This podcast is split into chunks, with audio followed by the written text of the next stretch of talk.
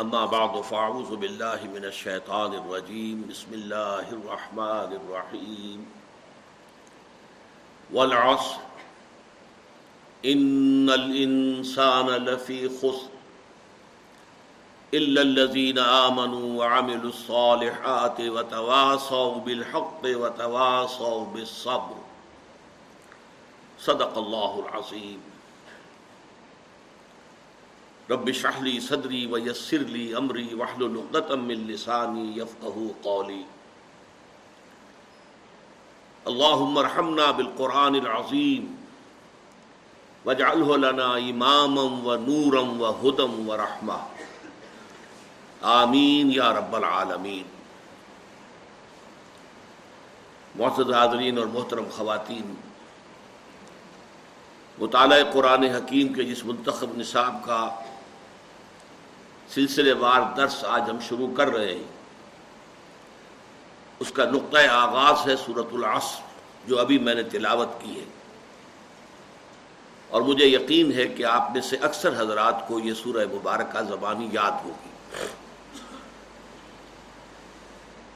اس ابتدائی نشست میں میں چاہتا ہوں کہ اس سورہ مبارکہ کے بارے میں چار تمہیدی باتیں اور تعارفی باتیں آپ نوٹ فرما لیں۔ یہ نہ صرف اس سورہ مبارکہ کے بارے میں بلکہ قرآن مجید کے بارے میں بحثیت مجموعی بعض تعارفی امور بن جائیں گے۔ سب سے پہلی بات یہ کہ یہ قرآن حکیم کی مختصر ترین صورتوں میں سے کل تین آیات پر مشتمل ہے۔ اور یہ نوٹ کر لیجیے کہ تین آیات سے کم پر کوئی صورت مشتمل نہیں ہے۔ قرآن حکیم کی ایک سو چودہ صورتوں میں سے کوئی صورت ایک آیت یا دو آیتوں پر مشتمل نہیں ہے۔ کم سے کم آیتیں تین۔ اور اس نے اتفاق یہ ہے کہ تین ہی صورتیں ہیں جو تین تین آیات پر مشتمل ہیں۔ سورت العصر، جو آج ہم پڑھ رہے ہیں۔ سورت القوثر سورت النصر، تین سورت اس کے حوالے سے ایک اور بات بھی۔ اس کا حوالہ جو ہے آ جائے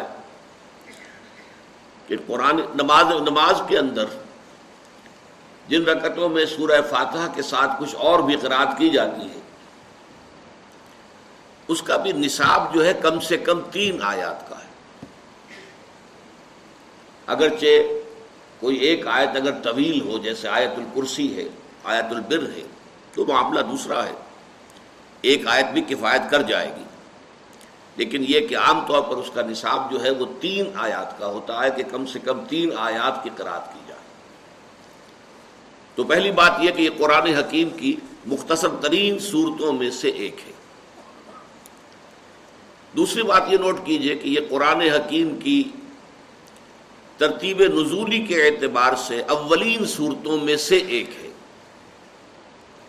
اور اس زمن میں یہ بات نوٹ کر لیں قرآن مجید کی تنزیل میں اللہ تعالیٰ کی حکمت یہ شامل رہی ہے۔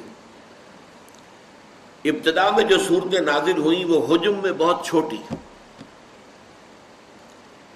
لیکن اپنے معنی کے اعتبار سے، مفاہیم کے اعتبار سے، اپنی حکمت کے اعتبار سے واقعتاً بہت پروفاؤنڈ بہت جامع، بہت بامانی۔ اس کے بعد جیسے جیسے وقت گزرا، آپ کو معلوم ہے کہ پورے قرآن مجید کا نزول جو ہے وہ تیئیس برس میں مکمل ہوا ہے۔ تیئیس برس قمری۔ تو جیسے جیسے وقت گزرا، جو صورتیں نازل ہوئیں، اب وہ حجم میں بڑھتی چلی گئیں اور ان کے مضامین کھلتے چلے گئے۔ یعنی یوں سمجھیے کہ جیسے آم کی ایک گٹھلی ہے، اسے آپ زمین میں دبا دیتے ہیں، تو پہلے صرف دو پتیاں نمودار ہوتی ہیں۔ اس کے بعد وہ ایک پودے کی شکل بنتی ہے، پھر ایک تنا بنتا ہے، ایک درخت کی شکل، پھر اس میں اوپر پتے لگتے ہیں، پھل لگتے ہیں، پھول آتے ہیں۔ بالکل اسی طرح قرآن مجید کی ابتدائی صورتیں ان گٹھلیوں کے مانند ہیں۔ بہت مختصر لیکن بہت پروفاؤنڈ بہت بامانی۔ چنانچہ قرآن حکیم میں، سورہ ہود میں اس حکمت کو اللہ تعالیٰ نے باقاعدہ بھی بیان فرمایا۔ الفلام را کتاب احکمت آیا تو فصلت من لدن حکیم خبیر۔ یہ قرآن حکیم ایک ایسی کتاب ہے جس کی آ, جس کی آیتیں پہلے بہت پختہ کی گئی گاڑھی کی گئی مضبوط کی گئی بہت پروفاؤنڈ اور پھر ان کی تفصیل کی گئی انہیں واضح کیا گیا ان کو بیان کیا گیا۔ تو جیسے میں مثال ابھی دے چکا ہوں آم کی گٹھلی سے درخت کے بننے کا پروسیس یا جیسے کہ کوئی کلی ہو جو جب پھر کھل کر پھول بنتی ہے، تو کلی کے اندر جو پتیاں موجود ہوتی ہیں، نظر نہیں آتی اب جب وہ پھول کھلتا ہے تو وہ پتیاں آپ کے سامنے آ جاتی ہیں۔ تیسری بات یہ نوٹ کیجیے کہ ابتدائی صورتیں جو ہیں، ترتیب مصحف کے اعتبار سے یہ بھی عجیب حکمت ہے اللہ تعالیٰ کی۔ لیکن یہ کہ یہ موضوع میرا اس وقت نہیں ہے، میں تفصیل میں نہیں جاؤں گا کہ وہ حکمت کیا ہے۔ مصحف میں سب سے پہلے نازل ہونے والی صورتوں کو سب سے آخر میں رکھا گیا۔ یہ تیسواں پارا ہے، آپ کو معلوم ہے۔ سینتیس صورتیں اس کے اندر موجود ہیں، ایک پارے کے اندر۔ پارا ام جسے ہم عام طور پر کہتے ہیں۔ اور اس میں یہ چھوٹی چھوٹی صورتیں، چھوٹی چھوٹی صورتیں۔ آخر میں آ کر تو بہت یہ حجم چھوٹا ہو جاتا ہے۔ تین تین آیتوں کی، چار چار، پانچ پانچ آیتوں کی صورتیں پھر اس سے ذرا پیچھے چلتے ہیں، آپ تو آٹھ دس آیتوں کی، اس سے پیچھے چلتے ہیں تو دس پندرہ آیتوں کی۔ یہ سب سے چھوٹی صورتیں قرآن مجید کی اور جو سب سے پہلے نازل ہوئی، وہ مصحف میں سب سے آخر میں رکھی گئی۔ اور وہ صورتیں کہ جو بارہ، پندرہ، سولہ، سترہ سال بعد نازل ہوئی ہے آغاز کے، وہ ابتدا میں ہے۔ سورہ بقرہ ہے، سورہ عال عمران ہے۔ سورہ نساء ہے، سورہ معاہدہ ہے۔ بڑی طویل صورت ہے۔ چوتھی بات یہ نوٹ کیجیے کہ یہ ابتدائی صورتیں ہیں قرآن حکیم کی، ان کا آغاز چونکانے والا ہے۔ زمانہ گواہ ہے۔ زمانہ پکار رہا ہے، ندا کر رہا ہے، آواز دے رہا ہے۔ القارعہ مل قارعہ وما ادراک مل قارعہ وہ کھڑکھڑا دینے والی شے کیا ہے وہ کھڑکھڑا دینے والی شے کیا سمجھا تم نے کیا ہے وہ کھڑکھڑا دینے والی شے الحاقہ، ملحاقہ، وما ادراک ملحاقہ وہ اٹل شے وہ شدنی امر، وہ قطعی اور یقینی بات جو ہونے والی ہے۔ کیا ہے وہ یقینی بات؟ کیا تم سمجھے ہو کہ کیا ہے وہ یقینی بات؟ یہ انداز۔ ام عن النبع العظیم الذي هم فيه مختلفون۔ یہ کس چارے کس چیز کے بارے میں چہمے گوئیاں ہو رہی ہیں؟ اس بڑی خبر کے بارے میں، جس کے بارے میں ان میں اختلاف پیدا ہو گیا۔ حال ہی نے اس کو بہت خوبصورتی سے کہا ہے کہ وہ بجلی کا کڑکا تھا، یا سوت ہادی، عرب کی زمین جس نے ساری ہلا دی، ایک ہلچل ہو گئی۔ لوگ چونک گئے۔ کیا بات کہی جا رہی؟ وہی انداز اس سورہ مبارکہ کا وراس زمانہ گواہ ہے۔ کس بات پر گواہ ہے، اس پر بات میں بات ہوگی۔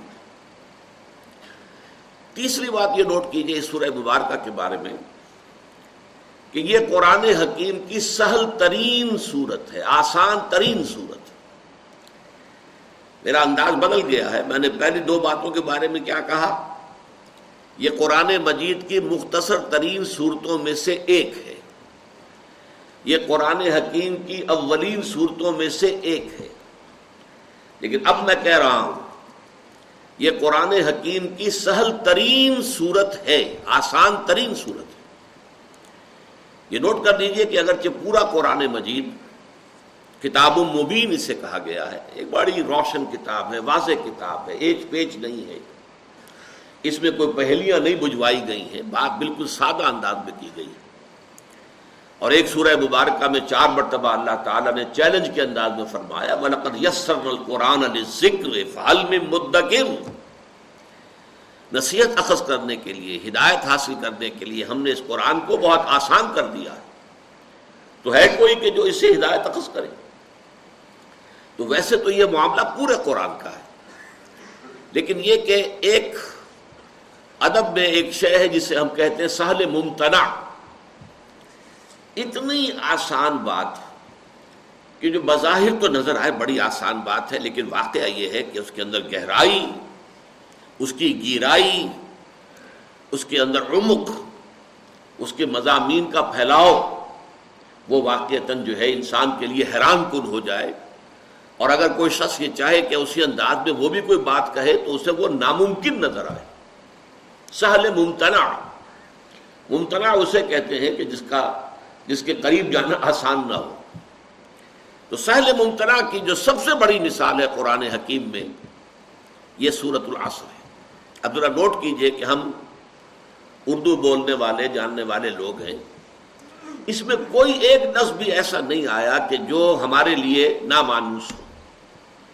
عصر عصر حاضر، عصر رواں معاصر لوگ ہم بولتے ہیں۔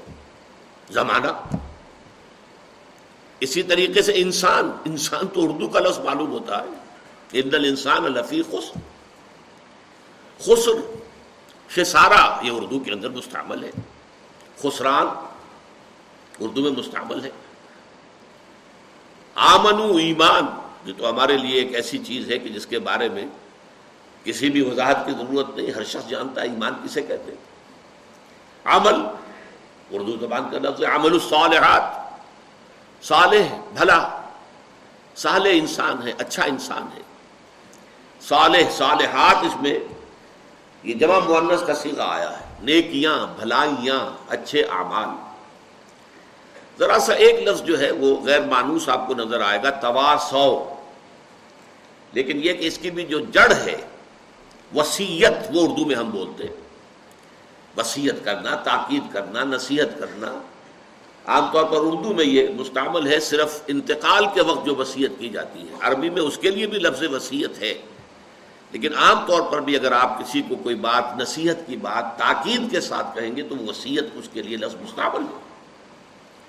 صبر، حق، یہ سارے الفاظ جیسا کہ میں نے عرض کیا، معلوم ہوتا ہے، اردو زبان کے الفاظ۔ اس موقع پہ مناسب معلوم ہوتا ہے کہ اس وقت ہم ترجمہ سادہ سا کر لیں۔ والعصر کہنے کو تو یہ ہمیں معلوم ہوتا کہ ایک لفظ ہے ایک لفظ نہیں ہے۔ دو کلمات پر مشتمل ہے۔ واؤ حرف جار، العصر۔ والعصر، اور یہ واؤ کا فائدہ یہاں قسم کا ہے۔ زمانے کی قسم ہے۔ یا چونکہ قسم جو ہے وہ عام طور پر شہادت کے لیے آتی، گواہی کے لیے آتی ہے۔ زمانہ گواہ ہے۔ ان یہ حرف تاکید ہے۔ ان الانسان لفی خسر۔ یقیناً تمام انسان خسارے میں ہے انسان جیسا کہ میں نے عرض کیا، ہم جانتے ہیں۔ اس پر جو الف لام لگا ہے، کسی اس میں نکرا پر الف لام اگر لگتا ہے معنی پیدا ہوتے ہیں۔ کوئی معین انسان، لیکن ایک مفہوم یہ بھی ہوتا ہے، تمام انسان اسے حسر کہتے ہیں۔ ان الانسان تمام انسان لام حرف تاکید ہے، لفی خسر فی پھر حرف جار ہے۔ یقیناً وہ ہے اندر خسرن، خسارے کے۔ یہ میں نے پرانے انداز کا ترجمہ کیا ہے، فی کو واضح کرنے کے لیے اندر، بیچ بیچ خسارے کے، اندر خسارے کے۔ جب لفظی ترجمہ قرآن مجید میں آپ کبھی دیکھتے ہوں گے تو وہ اس طرح کی ترکیب ہوتی ہے۔ کیونکہ وہ کوشش ہوتی تھی کہ ہر لفظ کا ترجمہ جو ہے وہ اس کے ساتھ ہی آ جائے۔ خسرن یہ اس میں نکرا ہے۔ اور نکرا جو ہے عربی زبان میں جو مختلف معانی دیتا ہے، ان میں سے ایک تفخیم کہلاتا ہے۔ بڑی عظمت یعنی خسارہ معمولی نہیں، بہت بڑا خسارہ۔ بہت عظیم خسارہ۔ بہت بڑی تباہی، بہت بڑی بربادی۔ تو ترجمہ کیا ہوا؟ دو آیتیں ملا کر ہم نے جب ترجمہ کیا، زمانہ گواہ ہے، تمام انسان عظیم ہلاکت میں ہیں، دو چار ہوں گے، عظیم تباہی سے۔ اس کے بعد اللہ یہ حرف استثناء ہے۔ سوائے ان کے، یہاں پہ اب استثناء ہو رہا ہے ایکسپشن یعنی تباہی جو ہے، وہ قاعدہ کلیہ ہے دیٹ از اے رول پوری نو انسانی کے لیے ہلاکت، بربادی، تباہی۔ یہ تو قاعدہ کلیہ ہے۔ لیکن اس میں ایکسیپشنس ہیں۔ لیکن وہ ایکسیپشنس کن کے لیے ہیں؟ الزین آمن سوائے ان کے جو ایمان لائے۔ وعمل الصالحات، اور انہوں نے نیک اعمال کیے، اچھے اعمال کیے، بھلے کام کیے۔ وہ تواس بالحق، اور انہوں نے ایک دوسرے کو وسیعت کی، ایک دوسرے کو نصیحت کی۔ ایک دوسرے کو تاکید کی حق کی۔ یہ پھر تفصیل میں جب ہم جائیں گے تو میں عرض کروں گا کہ حق کے کیا کیا معنی ہیں اور یہ کس قدر جامع لفظ ہے۔ ابھی ہم صرف ایک رواں ترجمہ کر رہے ہیں۔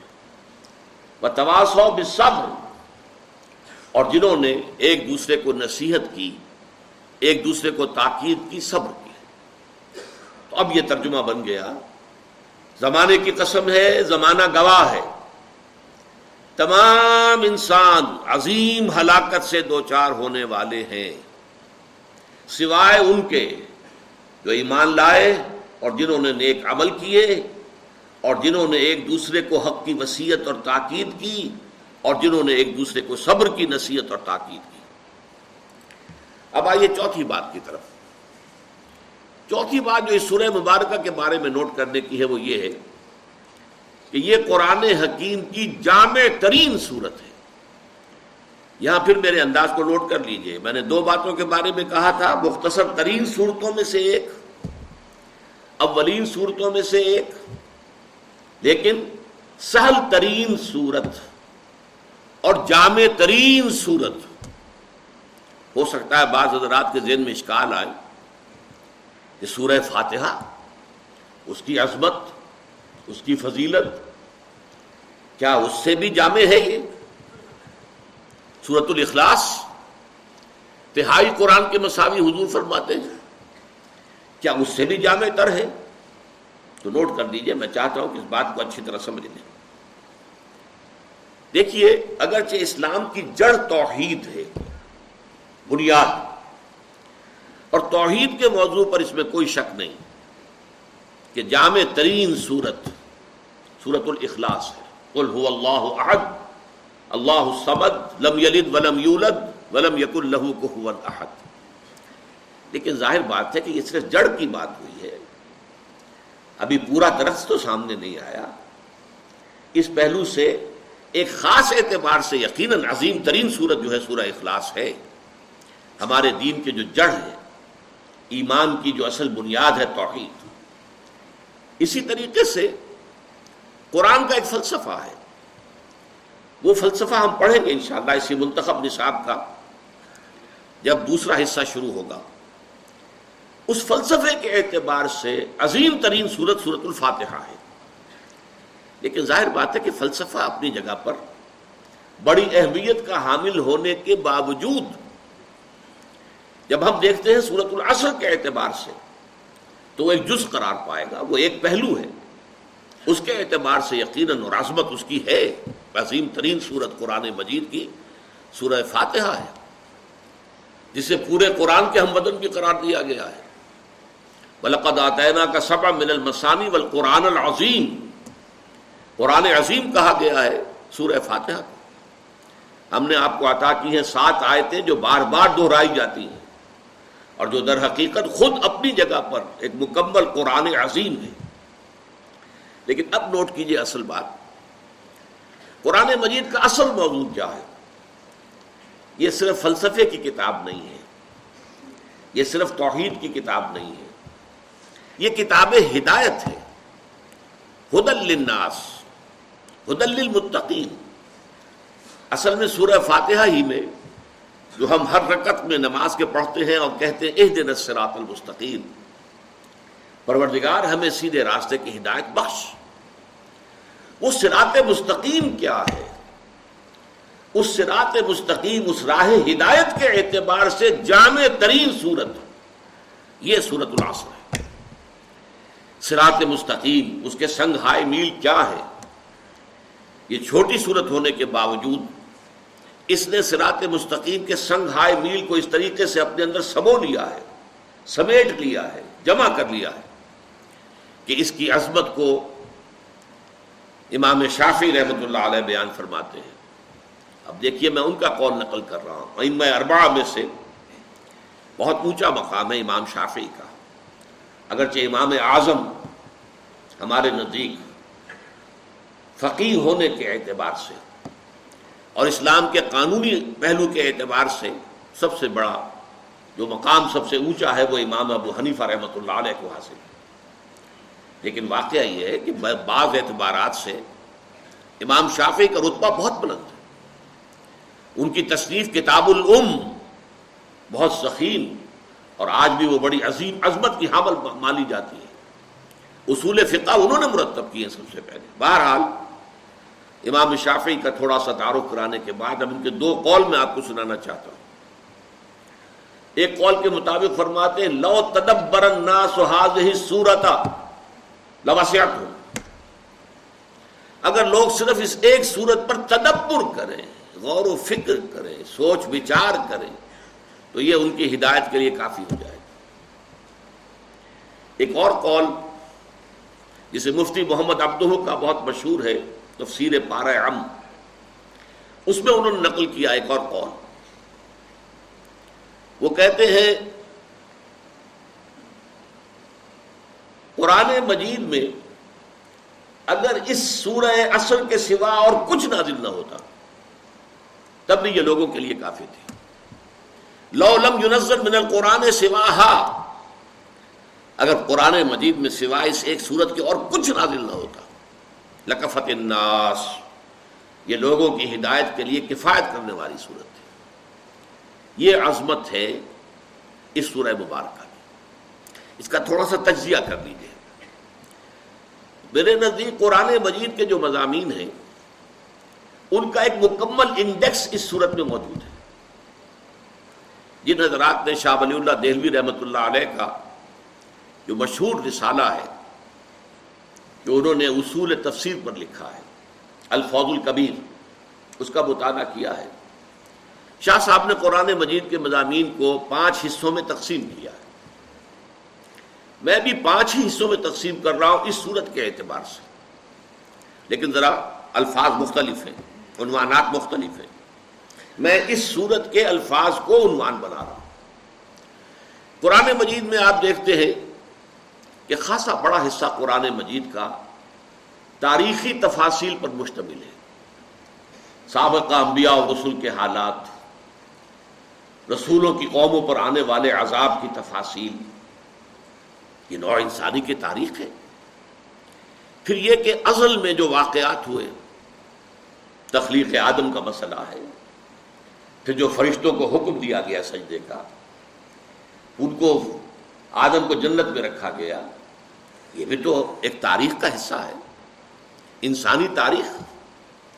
اور پھر یہ کہ ابد کا معاملہ جو آنے والا ہے، اس سب کو آپ نوٹ کیجیے، زمانہ زمانہ در حقیقت اس سب کو کور کر رہا ہے۔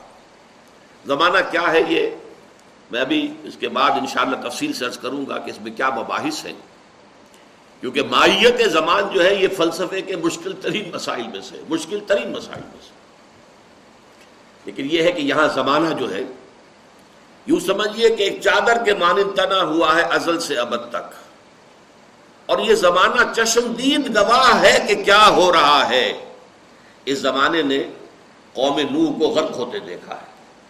اسی زمانے نے قوم حود کو برباد ہوتے ہوئے دیکھا ہے۔ اسی زمانے نے جیسے علامہ اقبال ایک جگہ کہتے ہیں، یہ ستارے جو ہیں، می نگریم و می رویم می رویم و می نگریم ہم چلتے رہتے ہیں اور دیکھتے رہتے ہیں دنیا میں کیا ہو رہا ہے۔ یہ زمانہ گویا کہ دیکھ رہا ہے۔ تو گویا کہ اس سب کے لیے ایک لفظ آ گیا یہاں پر والاس اب اس کے بعد قرآن مجید کے مضامین میں تجزیہ کریں گے، یا ایمان کے مباحث ہے توحید ہے، معاد ہے، اس کے لیے دلائل ہے استدلال ہے۔ پھر اس کے خلاف جو باتیں کہی جا رہی تھی ان کا رد ہے، ان کی نفی ہے، اس پر رد و قدح کی کیفیت ہے۔ ایمان کے مباحث بہت بڑے مباحث ہے اور مکی صورتوں کا تو اکثر و بیشتر حصہ انہیں پر مشتمل ہے۔ اس کے بعد تیسرا مضمون کیا؟ ہے عمل صالح۔ یہ کرو، یہ نہ کرو، یہ بھلے کام ہیں، یہ برے کام ہیں، ان کو چھوڑنا ہے، نیک کام کرنے ہیں۔ اب اس کے لیے آپ کو معلوم ہے عمل صالح کا پہلا پہل منزل کیا ہے؟ انفرادی شخصیت کیسی ہونی چاہیے؟ انفرادی سیرت و کردار میں کیا چیزیں ہونی چاہیے؟ کیا اوصاف، کیا چیزیں اپنے اندر پیدا کرنی چاہیے؟ معاشرے کی کیا اقدار ہونی چاہیے؟ معاشرتی اقدار کیا؟ ہے کیا اصول ہونے چاہیے؟ تنظیم معاشرہ۔ پہلے سب سے پہلے تنظیم خاندان، جسے کہ شاہ ولی اللہ کہتے ہیں، تدبیر منزل منزل کہتے ہیں نا، مکان کو۔ فلاں منزل فلاں منزل، یہ منزلوں کے، مکانوں کے نام ہوا کرتے تھے۔ جیسے وزیر مینشن وزیر منزل، تو تدبیر منزل۔ پھر یہ کہ ایک معاشرہ جب وجود میں آتا ہے پھر ریاست وجود میں آتی ہے اس کے کیا اصول ہونے چاہیے؟ کیسے اس کو چلانا چاہیے۔ یہ ساری چیزیں ہمارے سالے کے اندر آ گئی۔ تیسرا مضمون قرآن مجید کا بہت اہم بہت اہم۔ دعوت اللہ دعوت الحق، امر بالمعروف نہیں انل منکر شہادت حق، اقامت دین، جہاد فی سبیل اللہ۔ اور ان سب کے لیے عنوان تواسو بالحق۔ اور اس کے بعد مضامین صبر کرو۔ یا الذین آمنوا و صابرو و رابطو و اللہ۔ صبر کرو۔ مصیبت میں صبر کرو، آزمائشوں میں صبر کرو۔ وہ خالفین کی طرف سے پرسیکیوشن ہو، صبر کرو۔ میدان جنگ میں نقد جان ہتیلی پر رکھ کر حاضر ہو جاؤ۔ یہی تو مضامین قرآن مجید کے ہیں۔ یہ پانچ مضامین ایک عصر کے حوالے سے تمام تاریخی مباحث، اس کے لیے عنوان ولاس ایمانیات کے سارے مباحث الزین آمن پھر تمام اعمال، اخلاق، انفرادی سے لے کر ایک تنظیم ملت اور تاسیس ریاست تک کے سارے معاملات عمل صالح۔ پھر تمام نیکی کا پرچار، حق کی دعوت، حق کی اشاعت اس کے لیے تواسی بالحق اور پھر صبر مسابرت ڈٹے رہنا، جھیلنا، تکلیف برداشت کرنا، اس لیے کہ تواسی بالحق کو آسانی سے پسند نہیں کیا جائے گا۔ الحق و مرن، حق تو کڑوا ہوتا ہے۔ جب بھی آپ حق کی بات کریں گے، پھر آزمائش آئے گی، پھر تکلیفیں آئیں گی، پھر مصیبتیں آئیں گی۔ اس لیے کہ دنیا میں حق کو پسند کرنے والے لوگ نہیں۔ یہ چار باتیں ہیں جو میں نے عرض کی ہیں، بڑی ابتدائی۔ پھر نوٹ کر رہا ہوں، یہ قرآن حکیم کی مختصر ترین صورتوں میں سے ایک ہے۔ یہ قرآن حکیم کی ترتیب نزولی کے اعتبار سے اولین صورتوں میں سے ایک ہے۔ یہ قرآن حکیم کی سہل ترین صورت ہے۔ سہل ممتنع کی سب سے بڑی مثال۔ اور نمبر چار، یہ قرآن حکیم کی جامع ترین صورت ہے۔ اب آئیے ذرا اس کا تجزیہ کیجیے گرامر کے اعتبار سے۔ دیکھیے ولاسر ان الانسان لفی خسر الا الذين امنوا وعملوا الصالحات وتواصوا بالحق وتواصوا بالصبر۔ آیتیں تین ہیں۔ لیکن ذرا غور کریں گے تو معلوم ہوگا، جملہ ایک ہی ہے۔ اس لیے کہ ولاسر زمانے کی قسم ہے، زمانہ گواہ ہے۔ بات تو پوری نہیں ہوئی۔ اسے آپ جملہ نہیں کہیں گے، کلام تام نہیں کہیں گے، مکمل بات نہیں ہوئی۔ اس لیے کہ جب تک قسم کے ساتھ جواب قسم نہ ہو کہ کس بات پر قسم کھائی جا رہی ہے۔ اللہ کی قسم؟ بھائی ہاں بھائی، کس بات پر اللہ کی قسم کھا رہے تو ولاسب جو ہے، اب اس کو عربی گرامر میں کہتے ہیں مرکب ناقص۔ یہ مکمل جملہ نہیں ہے، یہ کلام تام نہیں ہے، بلکہ مرکب ناقص ہے۔ بالآسر ان انسان لفی خسر۔ یقیناً انسان، تمام انسان خسارے میں ہے، گھاٹے میں ہے، ٹوٹے میں ہے، ہلاکت اور بربادی سے دوچار ہونے والے یہ درمیانی آج جو ہے، مکمل جملہ ہے اپنی جگہ پر۔ ان انسان لفی خسر۔ لیکن اب آئیے تیسری آیت۔ الزین آمن عامل الصالحات و تواس بالحق و تواس بالصبر۔ اب یہاں اللہ سے بات شروع ہو رہی ہے۔ یہ بھی جملہ نہیں ہے۔ اس لیے کہ استثناء میں جب تک کہ مستثنا منہو کا تذکرہ نہ آئے، کس چیز سے مستثنا کر رہے ہیں آپ؟ جب تک کہ اس کا ذکر نہیں آئے گا، تو محض استثناء جو ہے وہ تو کوئی مفہوم جو ہے اپنا کنوے نہیں کرتا۔ تو ایسے تینوں جو ہے یہ آیتیں مل کر ایک جملہ بنا۔ زمانے کی قسم ہے اور زمانہ گواہ ہے۔ تمام انسان خسارے میں ہے ٹوٹے میں ہیں، تباہ اور برباد ہوں گے۔ الزین آمن عامل الصالحات و تواسو بالحق و تواسو بالصبر سوائے ان کے جو ایمان لائے اور جنہوں نے نیک عمل کیے اور جنہوں نے ایک دوسرے کو حق کی وصیت کی اور جنہوں نے ایک دوسرے کو صبر کی نصیحت کی ایک اور اعتبار سے نوٹ کیجیے جو مرکزی آیت ہے وہی اس سورہ مبارکہ کی اصل جو ہے جان ہے ان الانسان لفی خسر یہ پہلی آیت کے ساتھ مل کر بھی جملہ مکمل ہو جاتا ہے ان الانسان لفی خسر. جملہ مکمل ہے۔ اور یہ تیسری آیت کے ساتھ مل کر بھی جملہ مکمل ہو جاتا ہے۔ ان الانسان لفی خسر الا الذين امنوا وعملوا الصالحات وتواصوا بالحق وتواصوا بالصبر۔ تو یہ تین آیتوں میں ویسے بھی عددی اعتبار سے بھی مرکزی ہے اور مضمون کے اعتبار سے بھی مرکزی ہے۔ اب آئیے ذرا ہم اور کریں۔ خسران انسانی کا جو نقشہ اس صورت میں کھینچا گیا ہے۔ جس کے لیے میں ایک لفظ استعمال کرنا چاہتا ہوں، آپ نے سنا ہوگا، فلسفے اور ادب کے میدان میں دی ڈیوائن کامیڈی۔ میں اس کے برعکس ایک لفظ استعمال کر رہا ہوں۔ دی ہیومن ٹریجڈی، انسانی المیہ۔ تمام انسان خسارے میں ہیں، تمام انسان ٹوٹے میں ہیں۔ تمام انسان بربادی سے، تباہی سے دو چار ہونے والے ہیں۔ اس سے بڑی ٹریجڈی کیا ہوگی؟ اس سے بڑا حسدیہ کیا ہوگا؟ اس کے کیا کیا پہلو ہیں؟ اس کو نوٹ کر لیجیے۔ سب سے پہلے تو مشاہدہ کیجیے۔ انسانوں کی عظیم اکثریت۔ کیسی کیسی مشکلات کے ساتھ دو چار ہوتی عظیم اکثریت وہ ہے کہ جو کمر توڑ دینے والی مشقت کرنے کے باوجود دو وقت پیٹ بھر کر کھانا نہیں کھا سکتے جن کے بچوں کو علاج کی سہولت میں اثر نہیں۔ مشقت، محنت۔ تکلیف۔ نسل محنت و مشقت۔ محنت و مشقت کے اعتبار سے تو ہم یہ کہہ سکتے ہیں کہ انسان بھی لدو اونٹ کے مانند ہے یا کولو کے بیل کے مانند ہے۔ لیکن حیوان اور انسان میں اس اعتبار سے بڑا فرق ہے۔ انسان میں احساسات، رنج، غم، صدمہ۔ کسی جانور کا بچہ جب جوان ہو گیا اس کے بعد وہ جانے اس کی زندگی علیحدہ ہے، والدین کی علیحدہ ہے۔ والدین بھی پتہ نہیں کوئی ان کا جوڑا ہے کہ نہیں، مستقل۔ لیکن یہاں کیا ہوتا ہے؟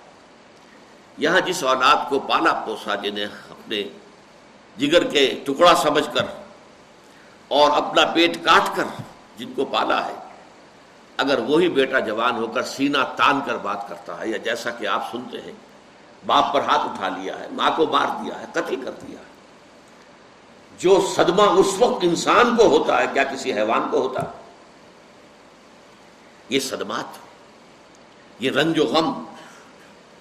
قرآن مجید میں ایک پوری سورہ مبارکہ ہے اسی پر، جس کا مرکزی مضمون یہی ہے۔ لا اقسم بهذا البلد وانت حل بهذا البلد۔ ووالد وما ولد. لقد خلقنا الانسان في كبد میں جو ابتدائی قسمیں ہیں، ان کو اس وقت تشریح نہیں کروں گا، اس لیے کہ وہ ہمارا اس وقت کا موضوع نہیں ہے۔ جس چیز پر قسمیں کھائیں، اللہ نے تین۔ لا اقسم بهذا البلد، وانت حل بهذا البلد، ووالد وما ولد۔ تین قسمیں کھا کر۔ بات کیا کہی؟ ہم نے انسان کو محنت اور مشقت ہی میں پیدا کیا۔ ہے محنت اور مشقت ہر انسان کا مقدر ہے۔ عام طور پر سمجھا یہ جاتا ہے کہ غریب لوگوں کے لیے یہ معاملہ ہے، نہیں۔ اصل میں محنت اور مشقت کی شکلیں مختلف ہیں۔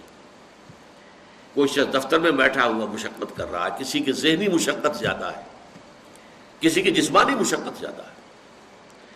یہ جسمانی مشقت والا جو ہے، تھک ہار کر رات کو سوتا ہے تو صبح کی خبر لائے گا۔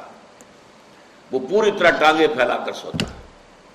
اور یہ جو ذہنی مشقت کرنے والے ہیں، لمبی لمبی کاروں میں چلنے والے اور بڑے بڑے محلوں میں رہنے والے ایئر کنڈیشن آفیسز اور بنگلوں میں رہنے والے، ان کی راتوں کی نیند حرام ہو جاتی ہے۔ ان کو جو مسائل درپیش ہوتے ہیں، انہیں جو صدمے ہوتے ہیں، انہیں جو فرسٹریشنز ہوتی ہیں، یہ نقصان ہو گیا ہے، یہ معاملہ ہو گیا ہے، فلاں نے یہ کر دیا ہے، فلاں پرابلم پیدا ہو گیا ہے۔ یہ ساری چیزیں جو ہیں، یہ اس غریب مزدور کے لیے نہیں ہوتی۔ آپ کو معلوم ہے ہپنوٹکس کی ضرورت جو ہے انہیں عمرہ کو ہوتی ہے۔ سینیٹیوس کی ضرورت انہیں کو ہوتی ہے۔ ٹرینکولائزر انہیں کو چاہیے۔ انہیں نرم گدیلوں کے اوپر نیند نہیں آتی۔ تو مشقت اور محنت ہر ایک کے لیے صدمہ۔ غالب نے بہت خوب کہا تھا۔ قید حیات و بند غم اصل میں دونوں ایک ہیں۔ موت سے پہلے آدمی غم سے نجات پائے کیوں؟ یہ انسان کا مقدر ہے۔ یہ تو ہو کر رہنے والی شے۔ غم تو رہے گا، صدمہ رہے گا۔ آپ کو شاید یاد آیا ہو، ایک بڑی عظیم ہستی گزری ہے انسانی تاریخ میں، گوتم بدھ۔ کپل وستو کا شہزادہ at the prime of his youth تیس برس کی عمر۔ اس نے مشاہدہ کیا لوگوں کو، لوگ دکھوں میں ہیں۔ لوگوں کے لیے مصیبتیں ہیں، لوگوں کے لیے تکلیفیں ہیں۔ ایک اندھا آدمی دیکھا، اس نے چلتا ہوا جو ٹھوکر کھا کے گرا اس کے نگاہوں کے سامنے۔ اس نے سوچا، یہ کیا ہو رہا ہے؟ کیوں ہے؟ یہ اندھا کیوں ہے؟ کسی کو اندھا پیدا کر دیا جاتا ہے۔ پیدائش کے اندھا۔ کسی والدین کے سامنے اس کا بچہ جو ہے، دم توڑ رہا ہے کچھ نہیں کر سکتے۔ ٹک ٹک دیدم دم نہ کشی دم جا رہا ہے تمہارے ہاتھوں میں سے۔ نکل رہا ہے، جا رہا ہے۔ قرآن مجید میں بھی سورہ واقعہ میں قسم کھائی گئی ہے۔ فلولا ان کو تم غیر مدینین ترجیح ان کو تم صادقین واپس لے سکتے ہو تو لے لو، موت کے پنجے سے چھڑا لو۔ اگر تمہارے اندر کوئی طاقت ہے۔ نہیں، جا رہا ہے، رو رہے ہیں یہی وجہ ہے کہ پھر وہ اس فکر میں، یہ دکھ کیوں ہے انسان کا مقدر؟